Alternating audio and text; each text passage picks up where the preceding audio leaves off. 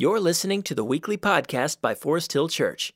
Here you'll find a place to grow in your faith, get to know what the Bible is all about, and hear what it looks like to follow Christ. To watch our services live or find a campus nearest you, visit foresthill.org.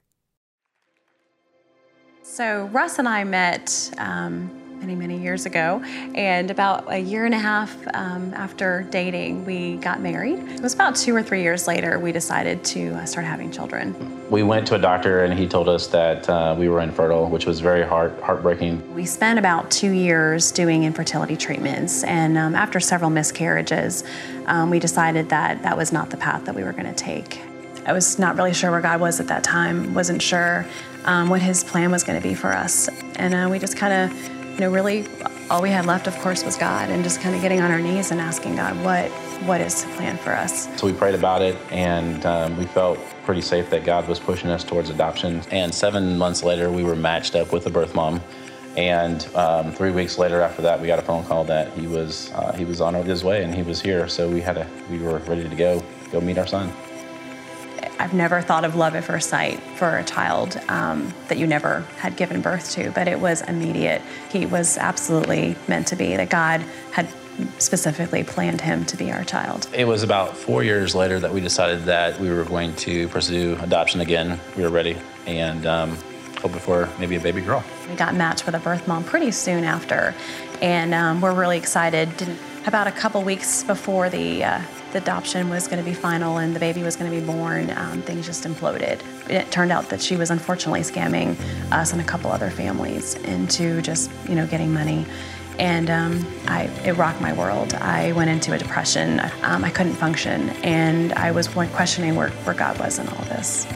You just didn't know where, where is God taking us? Why is He taking us down this road? What what do we need to learn from this? When the uh, adoption was, uh, we realized that it wasn't going to happen. There was a lot of things that were going on in our lives. I think I was selfish in a sense that I, I didn't want life to change. I wanted it to stay the same. Uh, we made the move um, back to Charlotte. I was finishing up a career um, back in, in Utah, and I decided to selfishly stay there. This is probably the hardest part um, of our, our marriage together. And I didn't even realize that we were going through a challenge. Which made it even challenge, more challenging. After the failed adoption, we took about a year um, and we got a phone call and out of the blue and said there was a situation would we be interested and we started praying about it and felt like it was this is where we wanted to go so we pursued it I immediately felt at, at peace that that was going to be our, our next child. And about six months after we got matched with her, we had the sweet little Eli in our, in our hand. Even though going through, you know, just the challenges we've had um, and how difficult and painful it was, that it reminded me that God is in control. I believe during the second um, attempt for adoption, I was trying to control it, but knowing with the failure that God is in control and He had so much bigger and better for us than we could ever even imagine. At the end of the day, God is where we need to put our trust in. And we kept saying it. We kept saying God's in control, God's in control, but we kept taking it back, taking it back. And I think that's what we do in life. We just keep taking it back until you just fall to your knees and say, hey, take it, God, just take it. I do believe that this journey of adoption um, is a reminder of, of, God adopting me into his family and having Elijah and Joshua adopted into our family. It kind of reinforces that they are they are ultimately God's children. It feels so right that that this is the way God wanted it to be for us.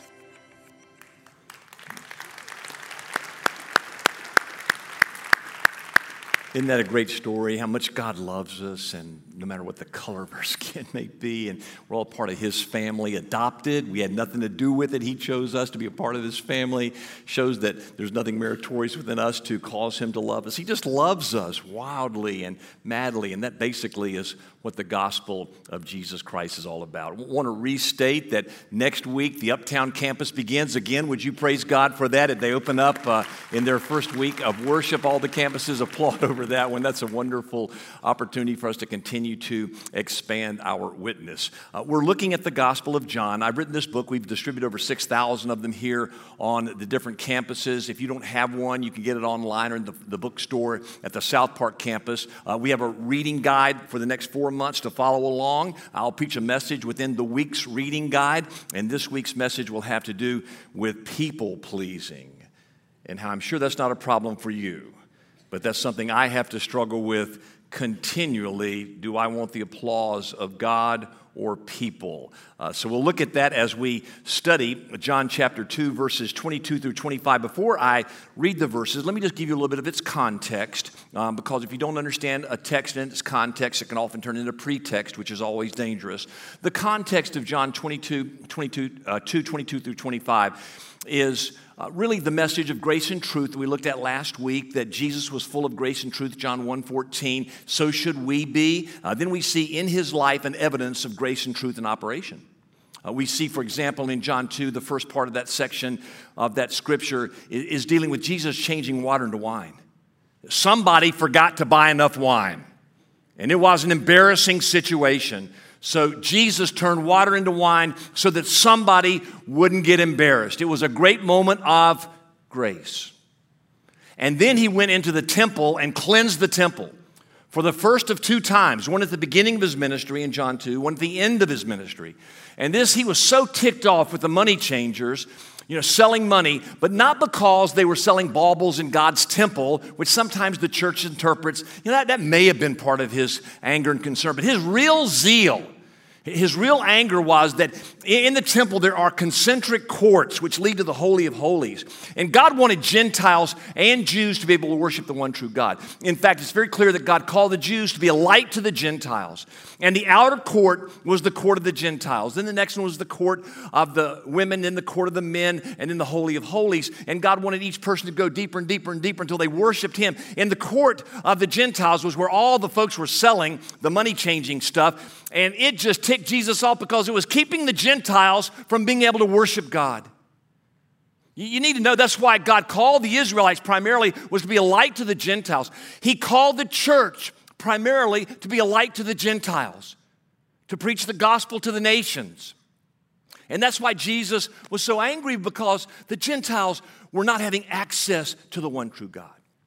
So that's a message of truth as he cleansed the temple. So, grace and truth were in operation in the verses leading up to our verses today. John, the second chapter, verses 22 through 25. Out of reverence for the reading of the scripture, if you're able, would you now please stand?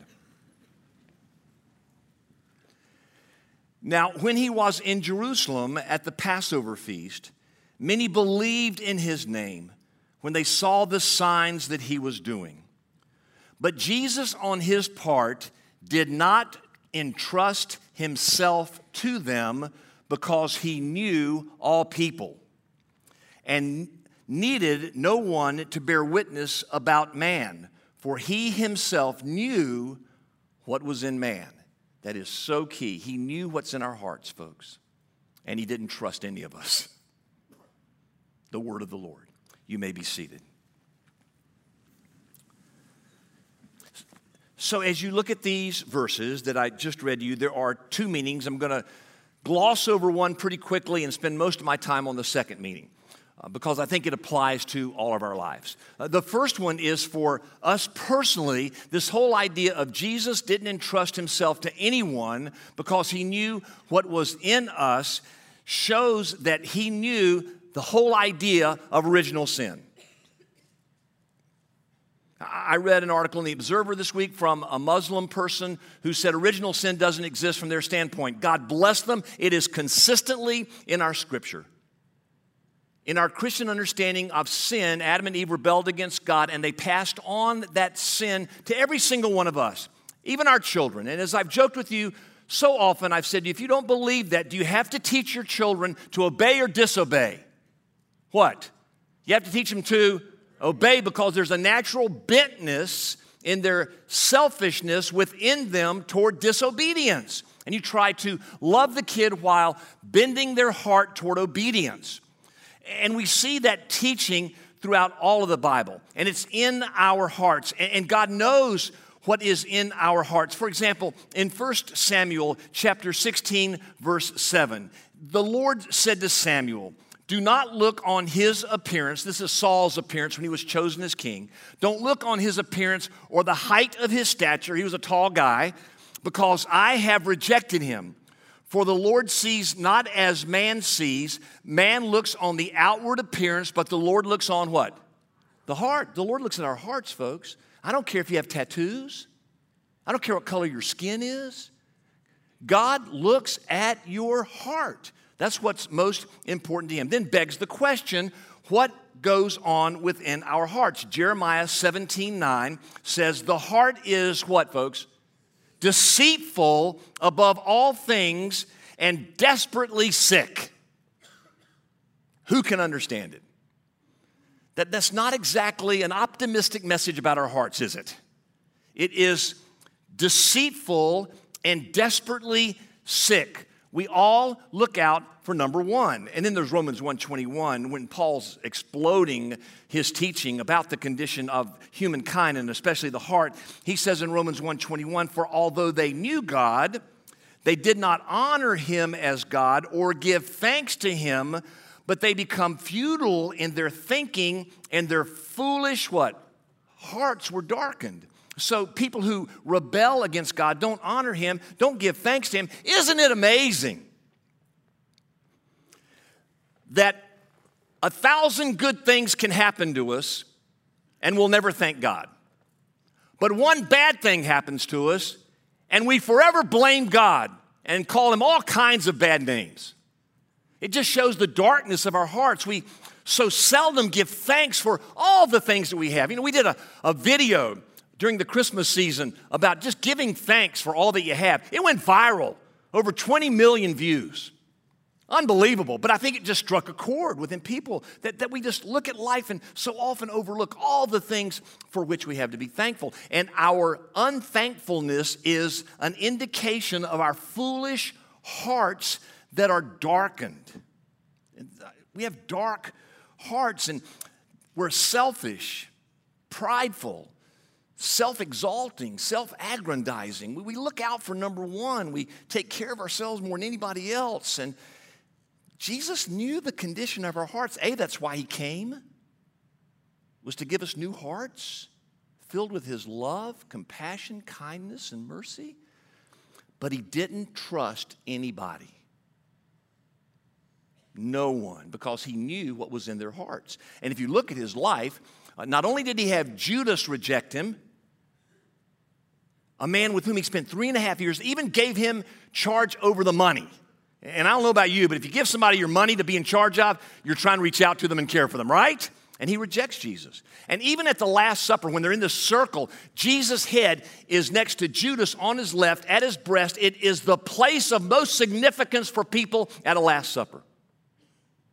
So even until his last moments on earth, Jesus was reaching out to Judas with his love. But Judas rejected him. Jesus knew rejection. He, he knew what it was like to be despised and rejected. Um, when he was on the cross, the people at the bottom of the cross are all women and one man. The, the only one who is present is John, the writer of this gospel we're studying.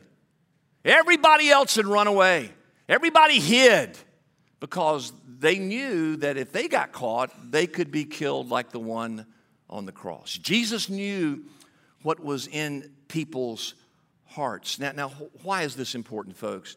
Because I am convinced that one of the reasons the gospel is not implanted firmly enough in people's hearts, in America especially, and making a difference in our nation is because we've not taught the bad news enough what so many preachers are preaching is just the good news. And I love the good news. Marilyn and I were driving by church this week, and we saw a sign out front that said, We put the good in the good news. And I'm going, Great, just make sure you put the bad in the bad news as well. Because the good news doesn't make any sense unless you understand the bad news. And the bad news is our hearts are wicked, dark, and deceitful above all else. And our destination, unless there's divine intervention, is hell. What salvation is, good news, is being saved from hell. And we forever praise, worship, and give our lives to the one who rescued us. And the good news is now he's taken our rocky, selfish, self aggrandizing hearts and replaced it with a new, malleable, pliable heart filled with his unconditional love that's willing to die for someone else. Is that you?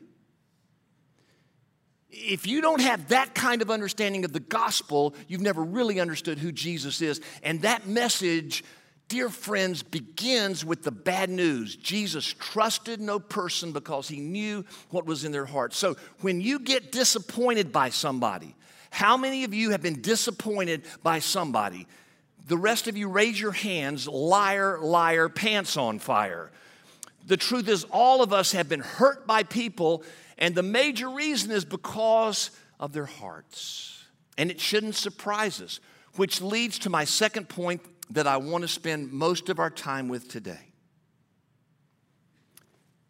One of the evidences of the selfishness of our hearts is what I would call the approval addiction.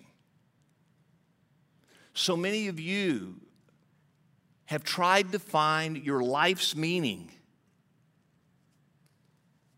with the approval of other people. You know, that sin condition in our hearts has caused a void, and we are looking for love in all the wrong places, aren't we? We're trying to find it in so many different places that can't fill it. And I don't care how much your spouse is wonderful, and I've got the greatest spouse who's ever lived, but Marilyn cannot meet the deepest longings of my heart. And as I have disappointed her sometimes, sometimes she's disappointed me because we know what's in each other. I have lived a good part of my life as a recovering people approval addict. Admitting the feeling is the beginning of healing, right? So that's a good thing to admit, right? I have dealt with the approval addiction, right? And, and in the church, you know, I've, I've had times when if somebody really cool comes to Forest Hill, I go, wow. If Somebody leaves Forest Hill, I go, oh man, what's wrong with me? And, and I live in the tension of people's approval of me. Does anybody know what I'm talking about? And, and it is a huge problem that exists in our culture. It's people idolatry. And as I've told you so often, people make lousy gods, don't they? They, they hurt our hearts in so many different ways. Let me give you one of the evidences of people addiction in our culture social media. Social media. We spend hours on social media hoping somebody's gonna like us, somebody's gonna follow us. And if somebody doesn't like us on Twitter, Instagram, or Facebook, or, or somebody defriends us, oh my, we go into depression for a week. Did you know that studies have been done that when our phones vibrate, it releases dopamine within us? And dopamine, in case you don't know, is a bodily element that's supposed to encourage us and give us a lift when we're down. Okay? It's a wonderful gift of God. But people are so addicted to social media that they wait for this thing to buzz, vibrate, whether it's in our back pocket, our front pocket, or wherever it might be, and immediately we think, oh boy, maybe it's a friend who likes me. And we actually send out 10 texts a day hoping one will come back to make us feel good. And you don't believe this? Let me ask you if you're a social media people pleasing addict. When you go out to eat with your friends or family, do you take out your phone and put it on the table? When you're meeting just with a friend over coffee, do you take the phone out and put it on the table?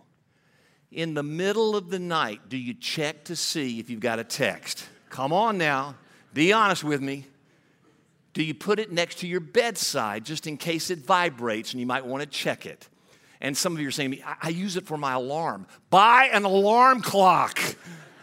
They cost $10 or so, maybe less. We, we, we use this thing as a constant way to achieve approval. And did you know there is now, in psychological literature, something called the approval addiction? It is as real as an alcohol addiction, as a drug addiction, an approval addiction. And, and for those of you who are millennials, 1980 plus until today, here's what I think happened with you. Let me put this back in my pocket and just wait for another vibration, please. Um, here's what I think happened to you you were raised by helicopter parents who just wanted you to be the best. And, and if you got a B on a course, your teacher's worst nightmare was us because we'd be in their face. Why didn't he or she get an A? Or why isn't my kid getting more playing time? We say to the coach. And we keep trying to help and rescue you. And a lot of the organizations out there don't help a whole lot because every kid on the team gets a trophy. Every kid. Now, it's a wonderful thought to try to improve self esteem, but folks, it just isn't real life. You know, everybody doesn't get a trophy in the work world. And so, what's happened is you've graduated with helicopter parents who tried to take care of everything for you, and you're now in the work world where you don't get all that approval and mom and dad aren't interceding with your boss anymore and telling him whatever and, and you're, you're, not being able to succeed you know just on your own you don't get a trophy any longer and you're just upset. So where do you try to find your approval? Where do you try to find it? With people. And so the millennials they are the most socially oriented people. They want to work in a workplace where there's a cause but they're frustrated because there are demands upon their lives and they just don't feel like they're getting the approval they were so addicted to. God intended for kids to be brought into a home where parents are operating totally in the perfect balance of grace and truth.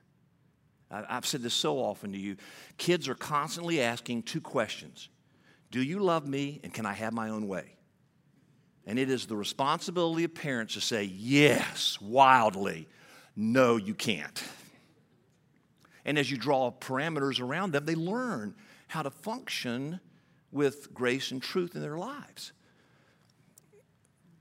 But then they've gotten into the work world when we've helicoptered and given them everything and they just can't function anymore. And so we look for love in all the wrong places. We, we look for people to be our approval. And guess what? They'll fail you, don't they? Guys will date you, gals, just to get in bed with you. There are studies where online you can hook up via your phone. The guy will come by to your apartment, sleep with you, and then as he's getting up the next morning, he's going online trying to find somebody else. And girls are doing the same thing. You know, people will disappoint you. The, the divorce rate is, eh, I hate it because some, many of you are divorced. I don't mean to hurt you at all. I, I just, it was supposed to be God's design that you stay forever and love one another and find your identity in Him. And then He teaches you how to love one another. You stay committed in marriage and raise kids with grace and truth. And then kids leave the home knowing how to find relationships that are meaningful. That, that was God's intention, and it's gone bankrupt, hadn't it? but because we're selfish. I've done a personal study in my 30 plus years of marriage counseling. I'm going to give you the major reason that marriages break up.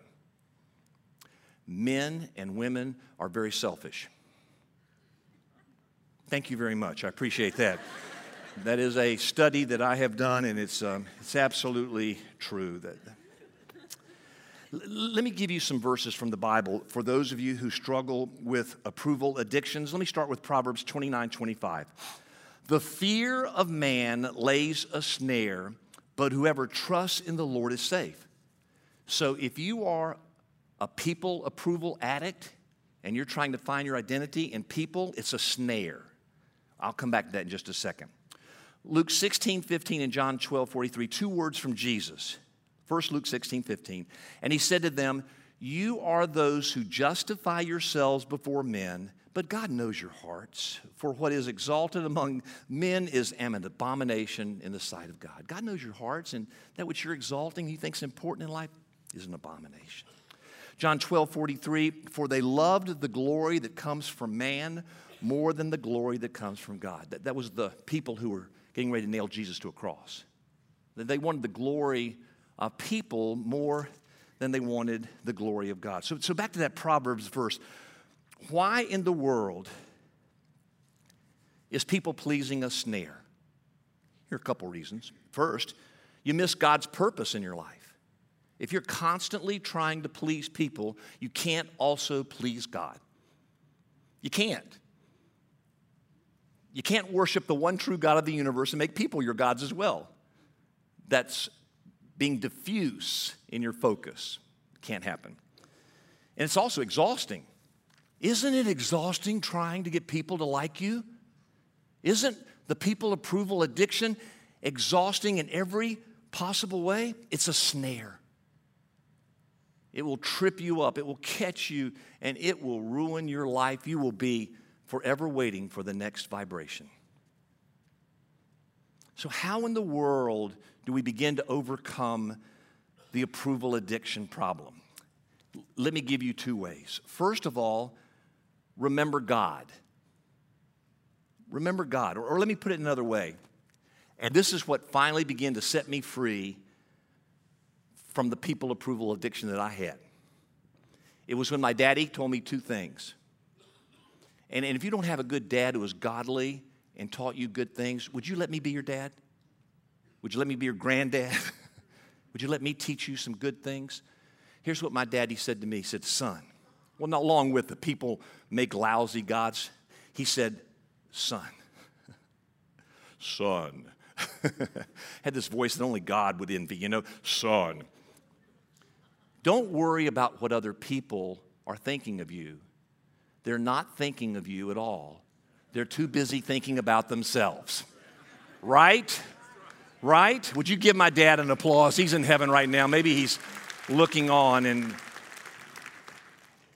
I just know it's true that, that people really do make lousy gods, and people aren't really thinking about you that much at all. Um, let me give you a few verses here. Psalm 27 10. David said, I do not receive glory. I'm sorry, first of all, John 5 41, excuse me, from Jesus' lips. I do not receive glory from people. He didn't expect it. He did not expect it that people would give him glory. For my father and my mother have forsaken me, but the Lord will take me in. Psalm 27 10. Some of you are still today hoping your mom and your dad will give you some kind of gesture of approval. You never got it. I'm so sorry. I'm just so sorry. God intended them to do it, for you to have from them the words of how much they love you and appreciate you. But if they didn't, God does. He loves you, He cares for you. Hold that in mind till I get to my next point. Then Finally, 1 John 2 17, and the world is passing away along with its desires, but whoever does the will of God abides forever. My point here is think in terms of eternity. This, this world is passing by. Have you seen how quickly things change? Things change so fast in this world. Well, here's the point with people, don't look for their approval because 15, 20, 30 years from now or in eternity, who cares? Who cares? It's much like your high school reunion.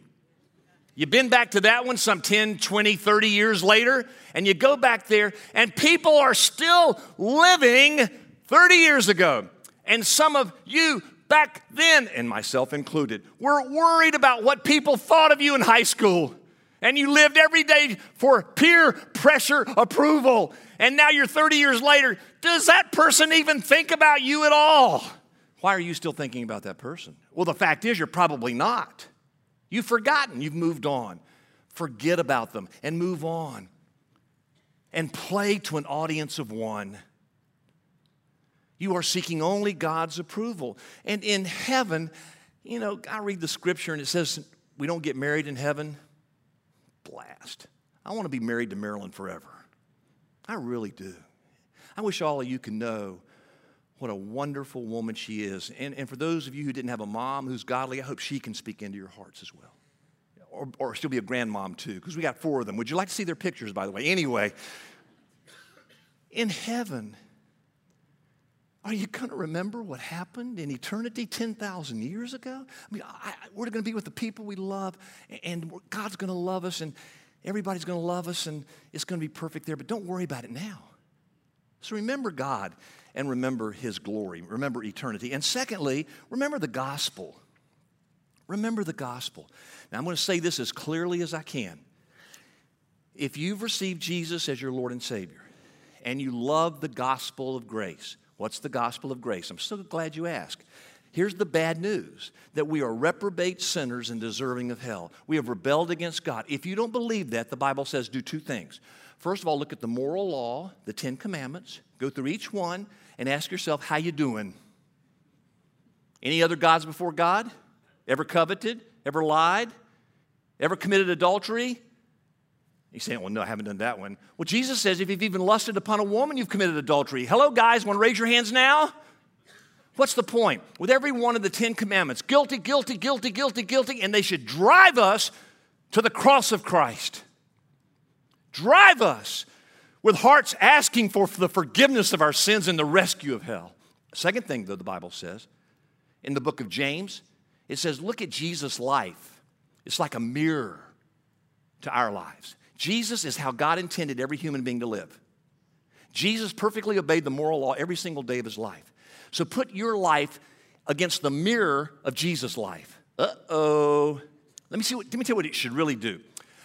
I have a mirror at home in my bathroom. I look in that and I look occasionally at the lines and I go, oh, getting a little older there, Chadwick. Grayer hairs. Oh, man, ouch. Um, but when I go into a fancy hotel and I go into their bathroom where there are light bulbs around the mirror. You know what I'm talking about? What does it do? It exposes every wrinkle and every gray hair and the fact that I'm really getting old. And that's what Jesus does. He is the mirror with the light bulbs around it. You look at his life and you go, uh oh, I'm a reprobate sinner I need somebody to intervene. Now, that's the bad news. Let me give you the good news. The good news is that God so loved you, He pursued you in Christ. He became one of us in a baby. He lived the perfect life we could never live because He was conceived by the Holy Spirit in a virgin. He bypassed original sin. And this Jesus went to the cross and took the penalty of our sins upon Himself so that we could be forgiven and have eternal life. Isn't that good news? Now, that's really good news to the rescue and the life that we have now. Now, let me share something with you. On the cross, Jesus said these words My Father, my God, my God, why have you forsaken me? At that moment that Jesus took the sins of the world upon himself, that perfect life he had with the Father was separated. For the Father could not have anything to do with a sinful human being, even God himself. That means that at a moment on the cross, the Father rejected the Son. Have you ever thought about that? The greatest desire Jesus had was to do the will of the Father and to be in union life with Him. That's what He was struggling with in the Garden of Gethsemane the night before. Father, is there another way?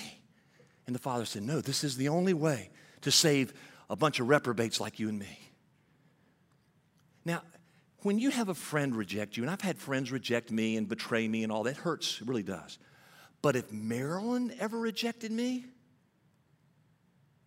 the one with whom I'm one flesh and have been for 30, almost seven years, if she rejected me, the pain would be extraordinary, wouldn't it? Because the closer the relationship, the greater the pain, right? Well, Jesus underwent the greatest rejection possible the oneness of life with his Father. And they had this perfect love relationship, this beautiful synchronized dance of love that had been in existence in eternity. And the Father rejected him. Why? So that those of us who receive Jesus will know that he's been through it too. But because of that, when him living in us, he will never, ever, ever reject us. He'll never disappoint us. He'll never let us down. We can depend upon Him with our people pleasing, can't we? You can give Him glory for that.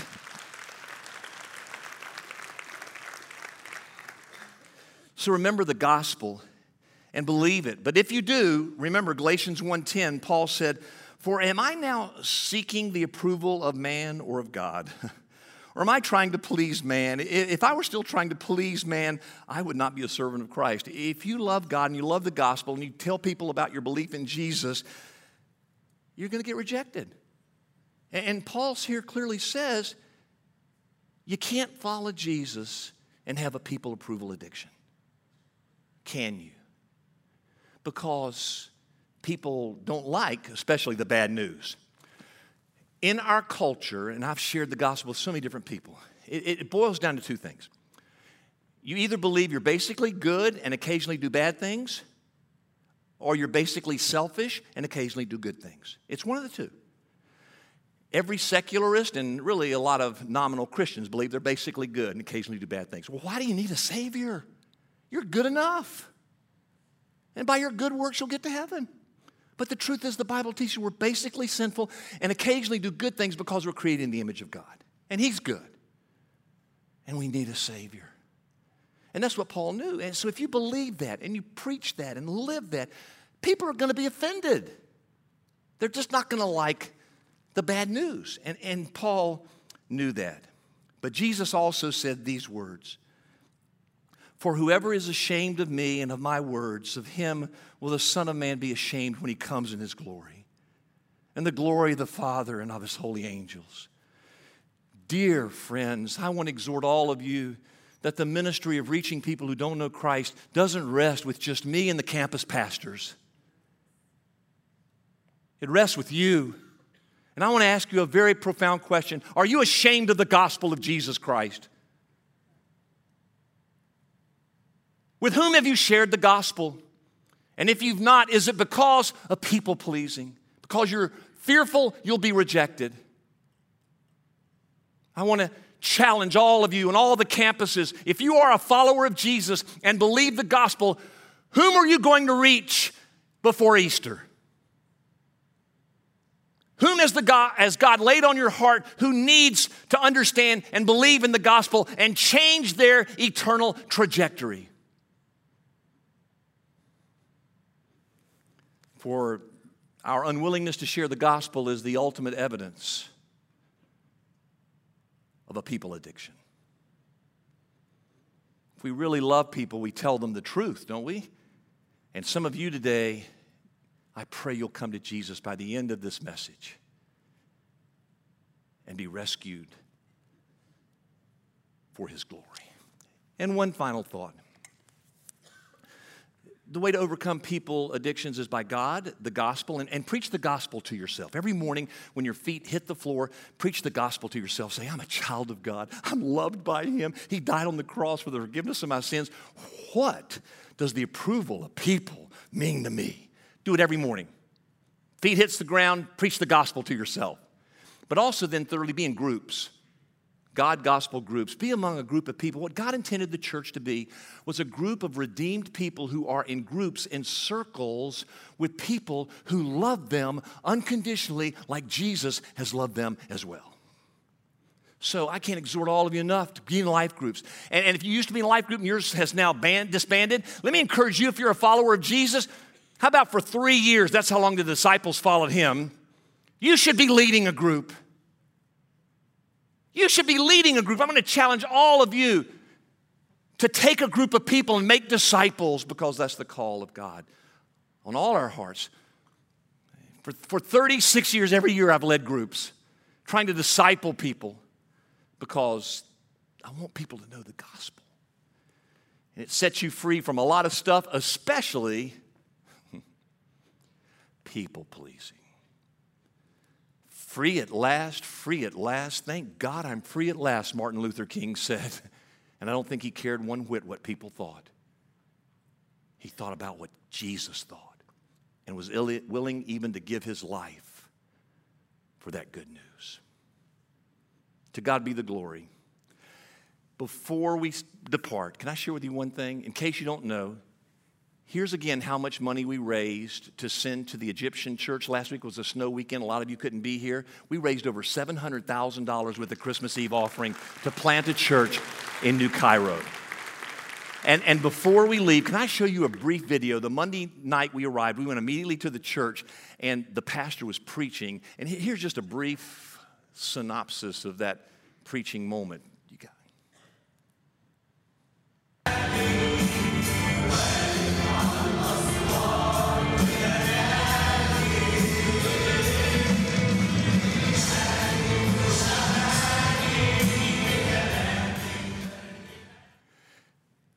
And they were just worshiping Jesus unabashedly in the middle of that huge Muslim area, just worshiping Jesus. And, and, I was with one of the guys in that church, and I leaned over and said, Aren't you afraid of persecution? Aren't you afraid they'll come and throw you into jail? And I'll never forget his response. He's about five foot six, poked out his chest, and he said, Let them try. Let them try. Let them try. May that be our passion with the gospel as well. Amen.